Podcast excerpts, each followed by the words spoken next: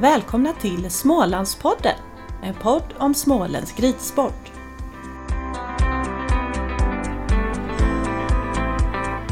Dagens Svenska Ridsportförbundet har rötter tillbaka i Svenska Ridsportens Centralförbund.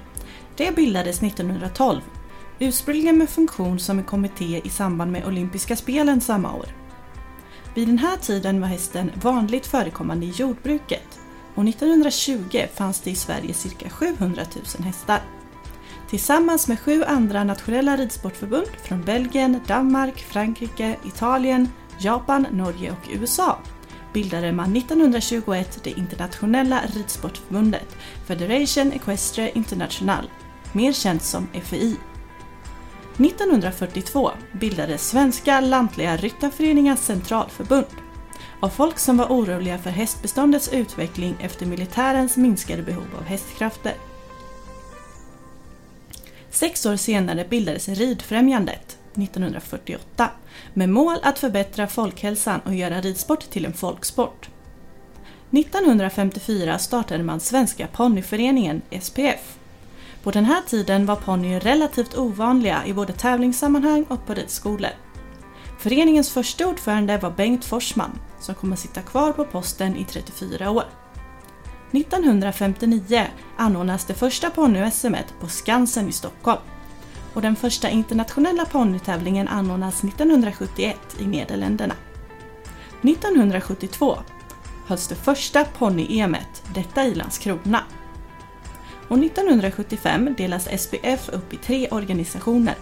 SPF för sport, Svenska ponnyavelsförbundet och Svenska ponnytravföreningen.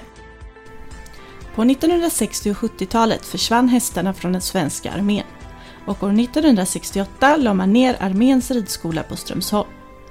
Under 1970-talet blev det stora skaror av tonårsflickor som var den mest växande ryttarkategorin.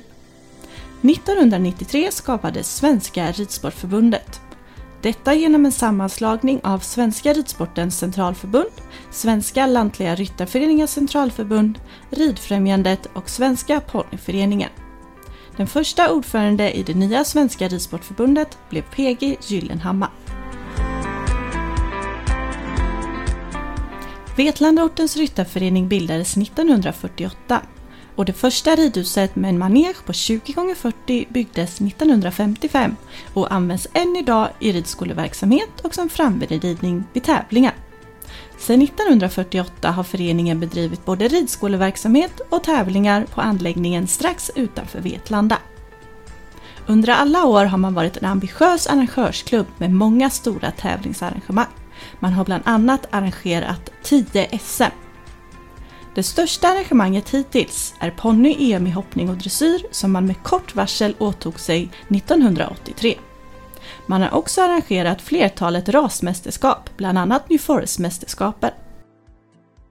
Föreningen har i dagsläget cirka 250 medlemmar och har genom åren fostrat många framgångsrika tävlingsryttare.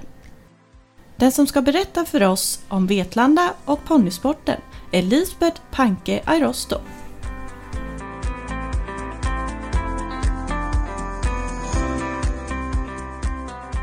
Då så. Mm. Är vi redo? I, i Vetlanda en, en härlig sommardag med Lisbeth eh, Panka i Rosto. Så jag rätt? Ja, det går bra. Vad skönt. För eh, hästvän, eh, ryttare, krönikör, författare. Är det något jag har glömt? För din eh, karriär är ju fantastisk på många sätt. Ja, nej, men det räcker väl så. Ifrån Sundsvall till eh, Vetlanda. Någonstans på Mm, ja, 76 70... kom jag hit. Ja. Ja. Vad var det som drog dig till Vetlanda? ja, det var väl det här med att om man bor i Sundsvall så blir det väldigt långa resor Ja. när man ska tävla. Jag tänkte att det var lite roligare hästmiljö och så. Här nere. Och Vetlanda är ju en, en, en eh, klubb som har gjort väldigt många spännande saker. Och haft många spännande människor. Eh, Göran Kasparsson är ju en eh, person som har satt avtryck i ridsporten på många sätt. Eh, Lasse Bilock Eh, om, man, om man tittar historiskt sett. Vetlanda gjorde ju också en, en heroisk insats. På tre månader satte man upp ett Europamästerskap. Ja, det var ju inte meningen från början. Utan eh, klubben Kungsbacka skulle ha EMet. Men då hände det lite saker där som gjorde att de backade ur. Mm. Ska jag ta lite om det? Ja, ja. Jo, det var väl en väldigt dum grej egentligen för att vid finalen på ponnyallsvenskan i hoppning i Strömsholm det året så blev en av Kungsbackaryttarna diskvalificerad för att hon inte hade hakbandet på, på rätt sätt. Och då blev de i Kungsbacka väldigt tjuriga för det och sa att nej, vi ska inte ha något ponny-EM hos oss. Och eh, Yngve Björling som då var generalsekreterare för Svenska ponnyföreningen. För det var på den tiden som det hette då. man delade upp häst och ponny och ridfrämjandet. Och, och, Ja. så, så då fanns det ett specialförbund för ponny. Ja, först hette det ju Svenska ponnyföreningen. Ja. Sen gick de väl över till att heta förbund. Men ja, det var väl en bisak. Men det var ju Yngve Björling som styrde och ställde och han var ju en väldigt entusiastisk människa och en stor ponnyvän. Han värnade ju verkligen om ponnyerna och Mm. att barnen skulle Mm. ha sin ponnytid och allt det där. Så han fick ju höra då att Kungsbacka skulle inte ha något EM. Så han samlade Vetlanda ortens ryttarförening, alla medlemmarna till ett stormöte. Sa så här att nu har vi en chans här att ordna ett ponny-EM här i Vetlanda. Men vi har tre månader på oss. Tror ni att vi ska kunna fixa det? Vad sa medlemmarna? Ja, Yngve lyckades ju liksom med sin entusiasm få alla med sig. Så då blev det ju bestämt så. Och sen fick ju alla sina speciella uppgifter då Mm. och alla jobbade ju dag och natt. Den där stora gr- gräsbanan måste ju vara perfekt Mm. i skick och Mm.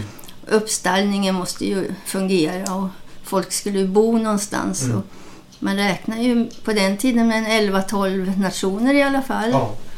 Och ja, det var väldigt mycket som skulle ordnas och det var en extremt varm sommar och det var bevattningsförbud i kommunen.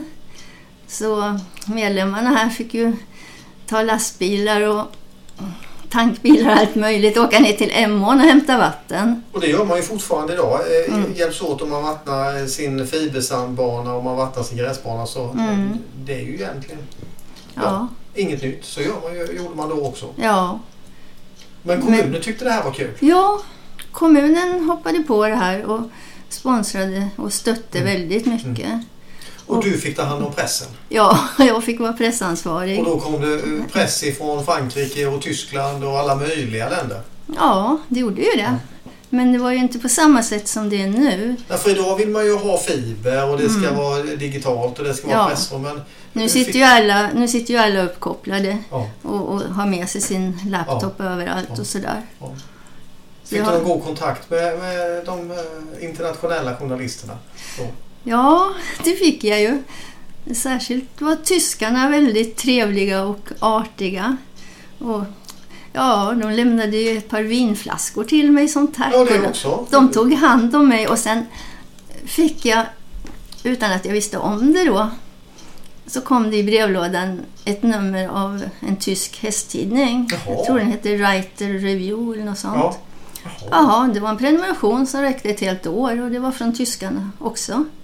Du gjorde avtryck hos de tyska journalisterna. Ja, de var jättetrevliga. Men Hur gick det för Sverige på det här EMet? eh, jo, så här var det. Att eh, Jessica Johansson Ja, från Kungsbacka ja, på hästen Highland Fling, ja. hon vann hoppningen. Guld. På EM i Sverige, Ja. i Vetlanda. Ja, det var en riktig fullträff. Och eh, TV var där och de hade innan tävlingarna ens började riktat in sig på att följa Jessicas väg genom EMet. Så de filmade ju henne särskilt Ja. hela tiden. Ja, Så det var ju en fullträff för Ja. dem också. ja. Ja. ja. Och vilken grej. det var väldigt roligt. Men då hade vi fler grenar i EM. Det var hoppning och det var fälttävlan. Nej, det var inte fälttävlan. Det var inte För det, fälttävlan. det lyckades vi ju liksom inte fixa på Nej, tre nej, månader. Om man inte har en bana stående och det hade vi ju inte. Nej. Men dressyren var... Dressyren var.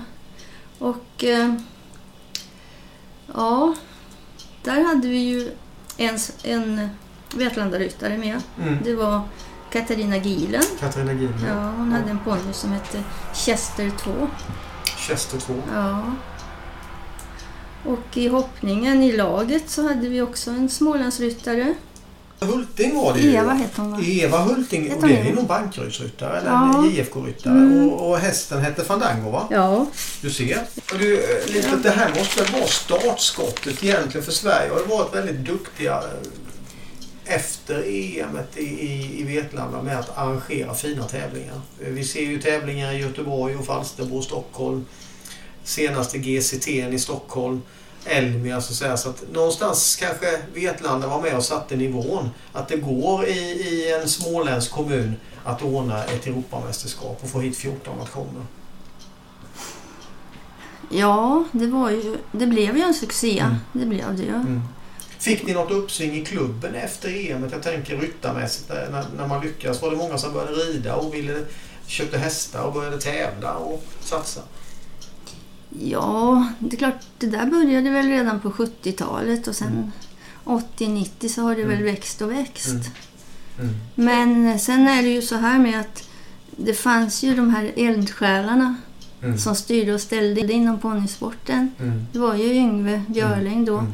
och sen var det Karin Lindström på Dressyren. dressyren och Margareta Wetterberg var ju med hela tiden. Och Margareta var, är ju en, fortfarande en väldigt aktiv person på, på Grevagården, På Grevagården. i, i, i en annan kommun. Ja. Sporten och mm, duktig inom mät, mätbiten. ja, men grejen är ju att då, då brann de liksom för ponny Mm. och för barnen, att Mm. de skulle ha en rolig ponnytid. Mm. Och de såg också till den här ponnytidens egenvärde. Mm. Att även om de inte fortsatte på stor häst utan de kanske skulle iväg och plugga i någon stad eller så och inte kunde ta med sig någon häst. Men så, oavsett hur det gick efter ponnytiden så Mm. skulle det vara ett Mm. väldigt värdefullt minne för dem. Mm. Inte bara en transportsträcka till stor häst. Nej, utan ha en kul tid med. Mm. Men det- nu, nu upplever ju jag att det kanske inte är så längre nu utan nu är det den där transportsträckan igen. Mm. Att alla ska upp på stor häst. Och det är ju inte fel, det är klart man vill att alla ska ha kvar hästintresset hela livet. Och då blir det ju från ponny till häst. Men ska de gå över till häst redan i 12-årsåldern för att de ska rida childrensklasser då är det ju inte säkert att de satsar på D-ponny alls. Nej. Och därför så känns det ju lite grann som att vi inte får fram de där toppryttarna på Mm. D-ponny som kan vara med i EM längre. Vet, på det här EMet i Vetlanda, då red de ju två finalomgångar och första finalomgången var hindren på 1,35 och Mm. andra 1,40. Mm. Så det var ju väldigt stora Mm. hinder. Mm. Mm. Men du, från EM sen eh, så har, ju, har det ju gått bra för Vetlanda. Det har ju blivit, eh, om jag räknar rätt, 10 SM, svenska mästerskap, Ja, över tid. Ja. Eh, och det har kommit väldigt många fina ryttare eh, ifrån SM i Vetlanda. Jag minns, eh, minns faktiskt ett SM, jag tror det var ett SM, när, när en av ryttarnas föräldrar hade ordnat en helikopter som landade på, på idrottsplanen och flög detta barn vidare till Halmstad för man ville absolut inte missa Vetlanda. Det är ju fantastiskt när man hyr in en helikopter för att kunna vara med på ponny-SM. Mm. För hon red ponny-SM här, den flickan. Och sen skulle hon väl rida något junior-SM ja, då. ja, precis. Ja, Så, så vi där, satt och såg helikoptern där landade landa. en helikopter. Var Ja. landade den någonstans? Ja, den landade på, på idrottsplatsen precis jämte. Så vi satt och tittade när helikoptern landade och så flög den här flickan iväg. Och sen kom hon tillbaka igen. Fast jag tror hon åkte bil tillbaka. Mm. Eh, och, och hur det Ja. gick. Jag tror hon placerade sig på det SM. Så det,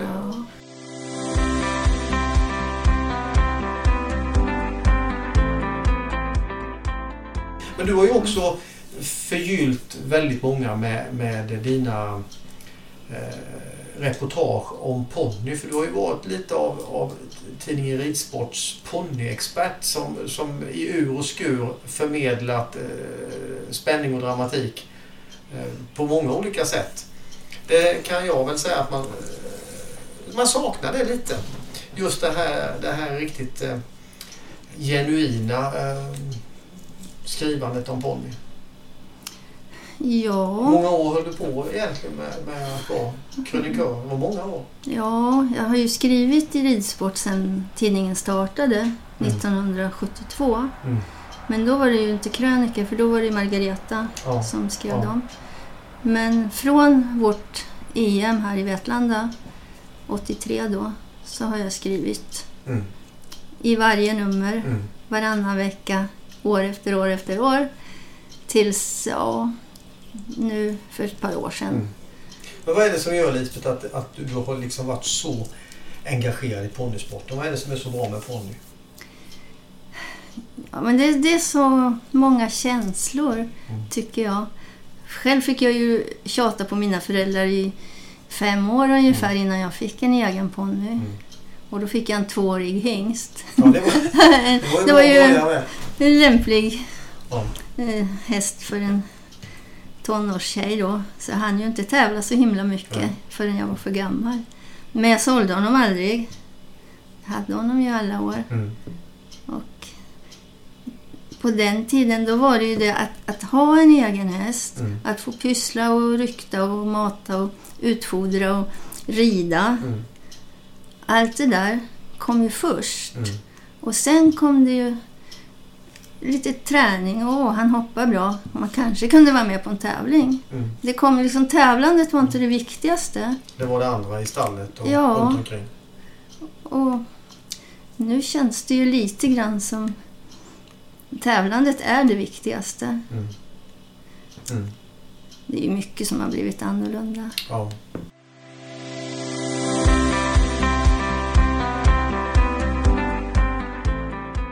Vad är det som Mm. gör att Vetlanda fostrar så många duktiga ryttare? För det känns ju som en, att det är liksom en, en, en fabrik av, av produktion. Är det bra träning eller bra förutsättningar? Någonting finns ju här i Vetlanda som gör att här kommer det bra talanger. Vi har ju haft bra tränare Mm. på hoppsidan Mm. och på dressyrsidan också. Mm. Är det viktigt att ha bra tränare? Tror du? Ja, det tror jag. För nu, måste, nu, för tiden har ju alla sin tränare. Mm. Så var det ju inte förr Nej. på samma sätt. Nej. Men om man har en bra tränare som man ser upp till, Mm. då gör man ju som Mm. han säger. Mm. Ja, Lasse Bilok var väldigt bra. Mm. Jag har ju ridit för honom också. Mm. Och eh, ja, Vad har vi för Vetlandaryttare genom åren som du minns? Om man tänker tillbaka. Vi pratade Erika Litthammer. ja precis. Och hon flyttade väl till Tyskland eller vad finns hon? Holland, finns hon. Hon är ju framgångsrik internationellt. Mm. Ja, hon är ju det. Och hon red ju för Vetlanda då när hon hade sin C-ponny, Mm. Miss Sunshine. Miss Sunshine. Och den vann hon ju SM på, på Elmia då. Det var Ja. ni- 95. Ja. Och eh, Tror du att det har varit viktigt Lisbeth, den här resan i, i, i, i ponnyvärlden att, att få börja i kategori B och gå vidare, växa i sin C-ponny och sen växa i sin D-ponny och känna att man blir trygg och säker och sen gå vidare på häst. Det, det känns ju som att på något sätt har storleken på ponny fostrat ryttarna och att man har känt att, att det har varit eh, det har varit rätt storlek. ja, det är ju jätteviktigt. Mm. För att köper man en liksom het SM-ponny det första man gör så kanske barnet, ungen blir ju rädd Mm. kanske. Mm. Så att de första små ponnyerna ska väl vara trygga i första hand. Mm. Hur viktigt tror du ridskolan är för, för eh, tillväxten? Idag är det en halv miljon människor som rider varje dag. Mm. Ja, det här med ridskolan, det är ju speciellt. Jag har ju alltid varit en ridskoleunge Mm. så att jag känner ju väldigt starkt för ridskolorna Mm. och den miljön. Men nu känns det ju lite grann som att det är en stor klyfta mellan de som rider på ridskola och de barn som växer upp Mm. På hästgårdar med hästkunniga föräldrar. Mm. Det, det är liksom svårt tror jag för ridskolebarnen att komma längre än vad ridskolan kan erbjuda. Mm. Vad skulle man önska där om, om, om man fick? Ja, jag, jag tycker det är lite konstigt att många tycker att det är så mycket finare att rida för en tränare Mm. Istället för att kanske ta sin egen häst till ridskolan och rida med på en lektion. Mm. För ridlärarna nu för tiden, de är ju hippologer, många. De är mm, ju väldigt väl utbildade. Men liksom, tränarna, de kanske bara, eller bara, men de kanske är väldigt duktiga ryttare. Mm. Det är inte säkert att de har med sig det pe- pedagogiska. Jag tänker att man behöver lyfta statusen på, på yrket ridlärare så Ja, att det, att det känns eh, som något, något kvalitetsmässigt bra att Ja, faktiskt ja ta med det, sig sin det egen- är det ju. Ja. Det är ju kvalitetsmässigt bra Ja. för det mesta. Mm. Och tillgängligt för alla. Mm. Mm. Och sen på en ridskola så lär man sig ju dels att rida i grupp och att vanliga saker som att hålla ett visst tempo, hålla avstånd. Man lär sig vägarna på en ridbana. Saknar, saknar man eh, just grundutbildningen idag? Är det många som är duktiga på att pricka hinder men kanske inte har med sig? Eh, det fanns ju en, en, eh, en äldre man här som hette Erik Gustav Wernberg som var aktiv inom Ridfrämjande som jag minns. Och han sa alltid att det är viktigt att lära lille Pelle att rida från bokstaven A till Ö i tre gångarter. Och jag vet inte, det kanske är så enkelt det ska vara. Man behöver grunden för att faktiskt kunna ta sig vidare. ja, på en bra ridskola så lär man sig ju grunderna Mm. och på Mm. för det mesta lugna och snälla hästar. Mm. Mm. Så att eh, en bra ridskola är väl Mm. det bästa. Mm. För att, Ja, vi har eh, varit och, och, och, och Mm. långt tillbaka. Vi har varit på EM, vi har gått igenom 10 SM. Vi har kommit fram till, till eh, året som, som är 2021 nu och, och det händer ju mycket. Jag menar, vi har ju familjen Kvarnstrands till exempel. Det här är väl tredje generationen nu som, som är ute på tävlingsbanorna. Ja, finns det ju de i Ekenässjön men det är ju också ett Vetlanda ja, det är det Vetlanda ju. familj som har mycket förknippat till, till Vetlanda Ortens ryttarförening. Ja, vi samarbetar ju så. Mm. Vi är Mm. inte värsta konkurrenterna alls utan när vi ordnar tävlingar i Vetlanda så är Ja. de med och hjälper Ja. till. Ja.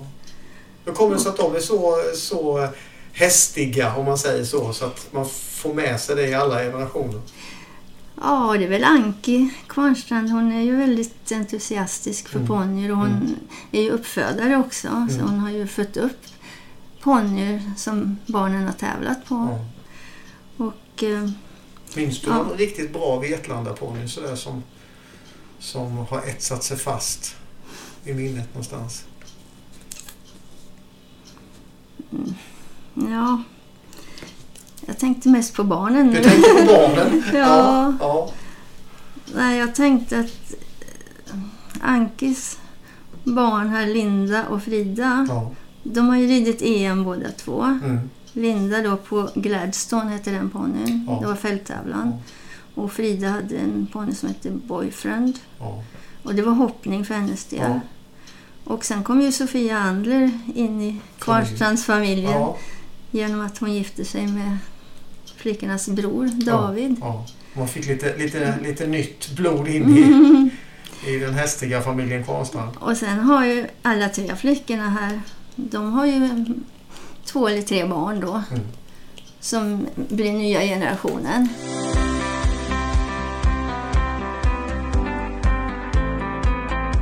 Du har följt ponnysporten i många, många år. Har du några ponnyer eller ryttare eller ekipage som du minns? Tycker ju att det var väldigt spännande med Sofia Andler och hennes ponny Silver. Mm. För att eh, den ponnyn, den var ju lite, den var efter en halvblodshingst som hette Dragon och hade en fjordhäst till mamma. Och när vi var på EM i Mill Street på Irland då, 89, spiken, han nästan eh, förlöjligade dem när de startade. Så här kommer då Sofia Anle på den här ponnyn som har a Norwegian Pommer eller något sånt där sa han som mamma då. Och tyckte att de skrattade nästan åt Silver. Och han var ju så bra alltså. Mm. Han fick ju brons på det EMet. Ja. Det var ju enda, medalj, enda individuella medaljen de Men då fick. skrattade man inte längre. Nej. Nej. Och han var, ju, han var vacker på sitt sätt för Mm. han hade så fina Mm. ögon och så. Mm. Och han ställde ju upp. Alltså han Mm.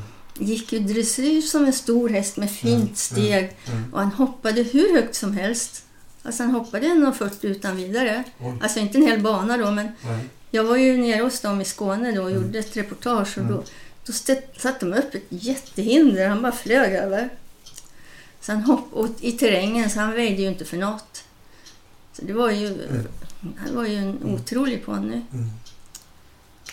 Men sen har det kommit många ryttare också. Jag tänker Emma Emanuelsson, Malin Bajard eh, med flera. Det, finns ju en, det, är ju, det är ju en lång rad med ryttare som har startat på ponny. Ja. Och det, det är klart att Mm.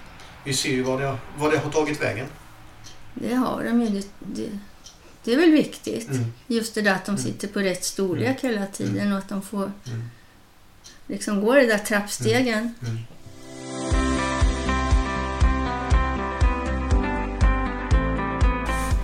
Men jag tänker 10 SM, när var det första?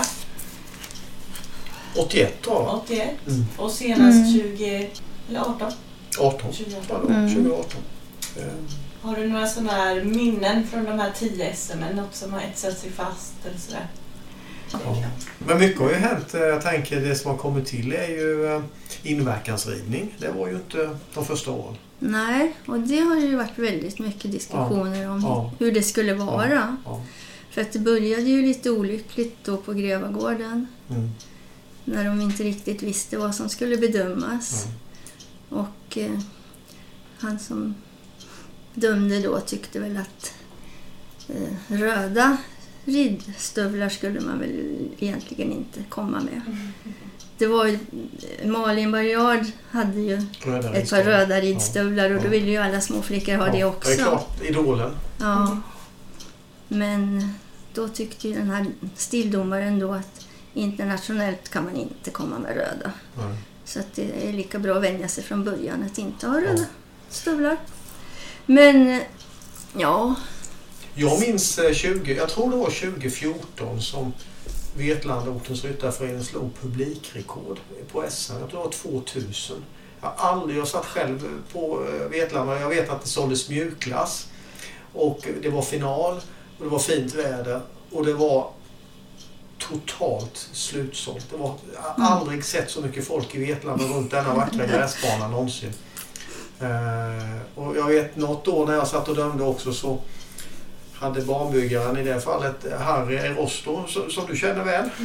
Han bor ju här också. ja, han gör ju det. Han hade byggt och då var det, då var det en trekombination och så var det ett antal galoppsprång emellan. Och sen var det ett staket och den ponnyn hoppade trekombinationen, hinder och staket och försvann. Eh, Och så där tog den resan slut. Så, så, sådana där saker minns, ju, minns jag ibland Mm. man sitter och tittar på. Eh, och man min- minns också en, en väldigt vacker eh, vattengrav med en väldigt vacker fontän som ibland skapade en och annan en frustration. Eh, också. Vetlanda är ju en, en oerhört vacker tävlingsplats. Mm. Eh, I denna, både dressyrbanorna och den här hoppbanan som står där med sitt gröna gräs och som alltid är väldressad. Det är ju fantastiskt. Ja, fast det är ju inte alla ryttare som uppskattar att rida på gräs. Nej.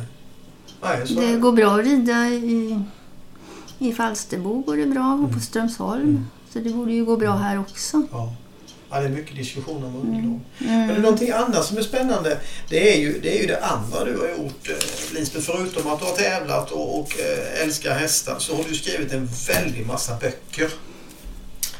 Eh, och det är ju de här Britta och Silver. Jag sa titta här, det är ju, det är ju en lång serie. Eh, 19, 1966 eh, Britta rider Hubertus. Jag var det första boken. Ja, men som vanligt så skrev jag ju för långt.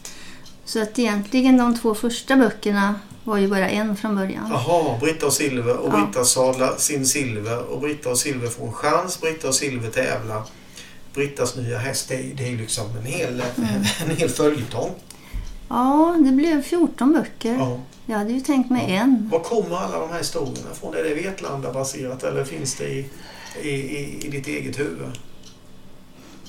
Ja, det där kommer sig väl att jag fick gå och längta efter en egen häst i så många år.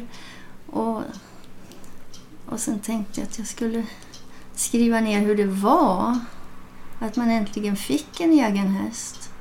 Det blev Ja. många böcker om denna, denna Ja, hästen. ja, det blev det ju. Ja, Han, han blev ju 22, 23 år. ja. Och hade, du, sen, sen 93 så hände det någonting för då kom Valpsommar. Ja, det är ju en helt annan sorts Ja. bok. Den, den är ju annorlunda.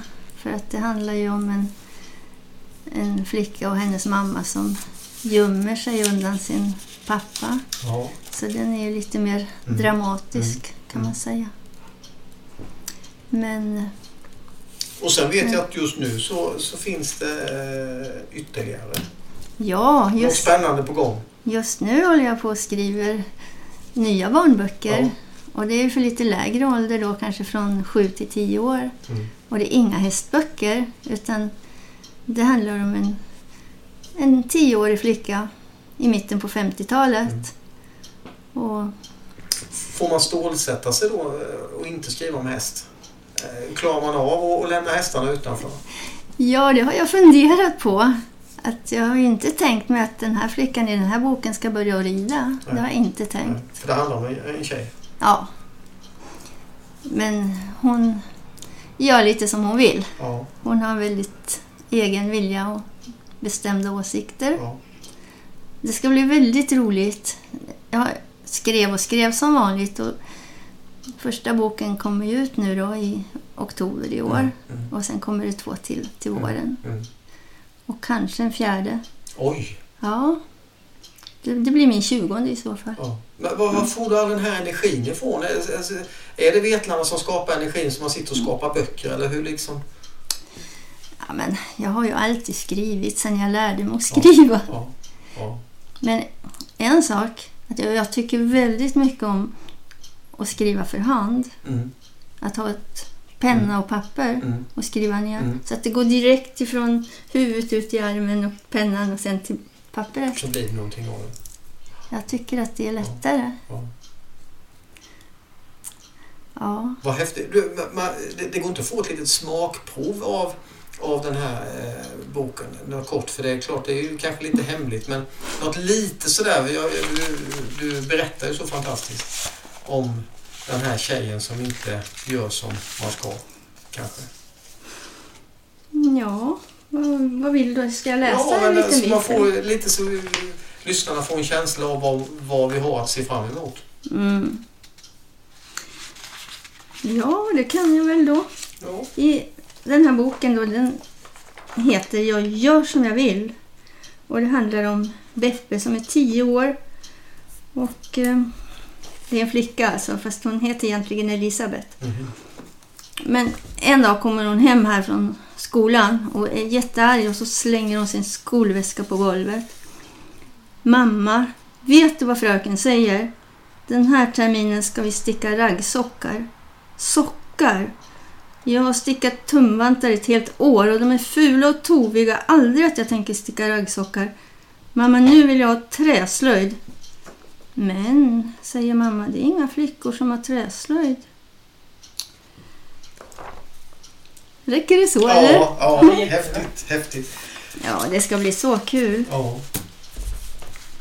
Vad, vad, vad händer tror du Lisbeth i, eh, i ponnyvärlden om man, om man blickar lite framåt? Det har ju varit ett fantastiskt tid. Sverige har ju varit så ohyggligt framgångsrik.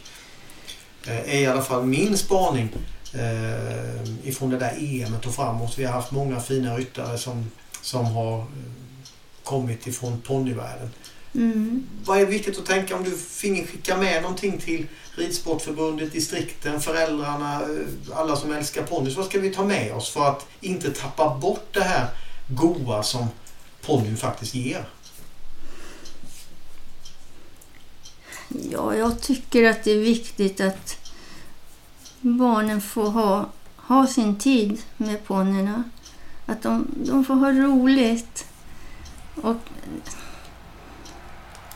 ja, alltså så här då, när, jag fick min ponny efter fem års längtan då var det liksom min ponny och jag hade honom resten av livet. Eller, ja. Men så är det ju inte nu. Utan man köper en B-ponny, nu får du byta till C-ponny och lite bättre. Och så köper man en D-ponny. Och ibland kanske man inte ens köper en D-ponny utan bor, bor man då i en hästfamilj så har föräldrarna stora hästar och så sätter man upp sina barn på dem så får de rida de här childrensklasserna. Så att det som är viktigt det är ändå vardagen, inte tävlingarna. Och att man får den där kontakten med sin häst. Och jag har sagt det förut, men jag tycker att ponnytiden har ett stort egenvärde oavsett hur det går sen. Det kan grunda en livslång kärlek till hästarna och då fortsätter man ju såklart på stor häst. Det kan också vara så att man kan fortsätta att rida utan att tävla. Och som vuxen, om man inte är jättestor och lång och så, utan man är en liten tjej som jag, då kan man fortsätta att rida ponny bara för att det är roligt och ha kontakt med sin ponny. Jag tycker det är det viktigaste. Inte riktigt att sträva efter att vara bäst jämt. Men det är klart att ska man ha framgång som tävlingsryttare mm. då krävs det ju ett visst mått av egoism också. Mm. Då ska ju allting kretsa runt ryttaren som har ett team runt Mm. sig. Det är ju så det fungerar nu för tiden. Mm.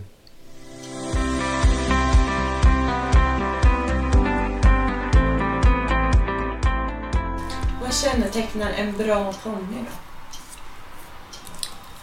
Menar du för tävling? Ja, både och. Både och. Ja, den ska ju vara lätt att hantera tycker jag. Och pålitlig. Och ska man tävla så ska, man, ska den ju vilja tävla, tycka om att Mm. tävla. För att eh, en häst som inte vill hoppa, den hoppar ju inte till exempel. Nej. Och i dressyren krävs det ju andra saker. Så att den ska ju vara samarbetsvillig. Men den ska ju också vara sån att man kan tycka om den. Mm. Ser du någon skillnad i vilken typ av ponnyer man tävlar på nu för tiden jämfört med... Ja, det är klart att det gör. Vad är skillnaden? Ja, men när ponnysporten började så den här gamla ponnyföreningen startade 54. Och då var det ju Gotlandsröss. Mm. Det var ju mest röss och det var lite trav och det var lite eh, hoppade över små hinder och sådär. Mm. Och sen kom det väl lite shetlandsponnyer. Och den bilden har väl en del människor kvar. Mm. Ponny, det är russ och shetlandsponnyer. Mm. Men sen, sen kom ju alla importer från England då. Mm. Wel- Muns- Welsh och, ilands, de här Ja. irländska ponnysarna som... Welsh och Connemara Ja. kom det ju. Mm. Och sen började de ju med, liksom, med fullblod i ponnyerna. Mm. Och förädlade dem. Mm. Så nu är det ju många ponnyer som, som är korsningar om man Mm. säger så. Mm. Eller förädlade Mm. ponnyer. En del har ju förädlat med arabhästar. Mm. Det finns ju många fina ponnyer som Ja, absolut. har. Och ja, Connemarerna är väl nästan... Alltså om en renrasig Connemara på maxhöjd är ofta väldigt bra. Mm.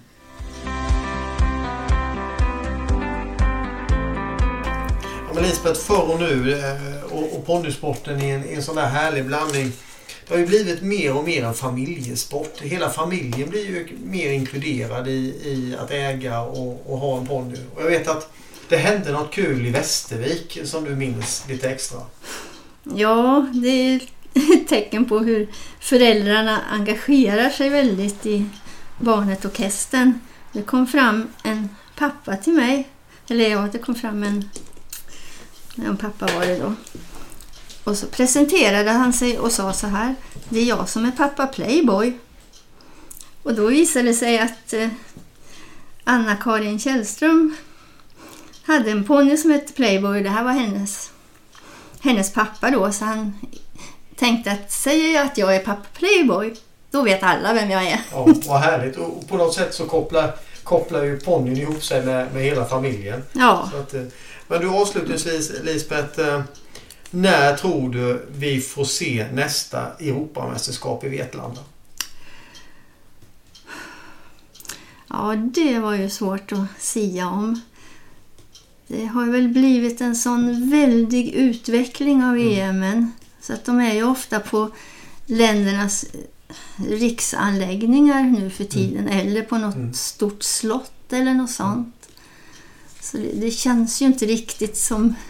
Men om Ridsportförbundet ringer och säger Mm. vi har ingen EM-arrangör. Vi måste starta upp det här på tre månader. Är Vetlanda redo? Ja. Nej, vi har ju allting egentligen så Ja. det är klart att det Ja. skulle gå. Ja. Och du kör pressen med tyskarna, det är inga problem. Nej, tyskarna, det går Tyskarna får du bra. Det går bra. Alla, alla är Ja. välkomna såklart. Där hör ni, vad, Mm. vad härligt. Vetlanda, de är redo så eh, till förbundet eh, skickar vi eh, den här sommarhälsningen. Behövs det en EM-arrangör så är Vetlanda redo på tre månader.